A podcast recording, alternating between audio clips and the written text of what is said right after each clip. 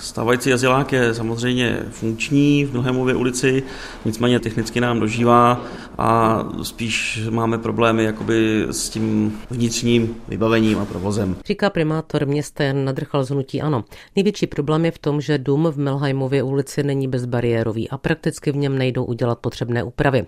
To potvrdil i náměstek primátora Jakub Richtecký z Žijeme Pardubice. Jsou to často lidé s handicapem, kteří potřebují bezbariérový prostor a stávající objekt neumožňuje eh, rozvoj a rozšíření a řešení ty bezbariérovosti. Nový asilový dům bude v areálu na Staré Puště, kde mají sídlo různé firmy, ale není tam žádná obytná zástavba. Jak podotkl zastupitel Petr Kvaš z ODS, problém stávající ubytovny pro bezdomovce je i v tom, že stojí mezi rodinnými a bytovými domy. Ta situace, kdo jí zná v ulici Milhajmově, jak to tam vypadá v podvečer, je to dlouhodobý problém zde bydlících. Na Staré poště má vzniknout moderní třípatrové centrum služeb pro lidi bez přístřeší. V horních patrech bude místo pro 23 lidí v dvou lůžkových a tří lůžkových pokojích. Náměstek jako Prichtecký ale podotkl, že to zdaleka není všechno. Nové centrum by mělo v sobě obsahovat nový asilový dům pro muže, noclehárnu pro muže, noclehárnu pro ženy, ordinaci pro osoby ohrožené sociálním vyloučením a i pokoj na doléčení. V areálu na Staré poště dnes funguje nízkoprahové centrum a ordinace pro bezdomovce.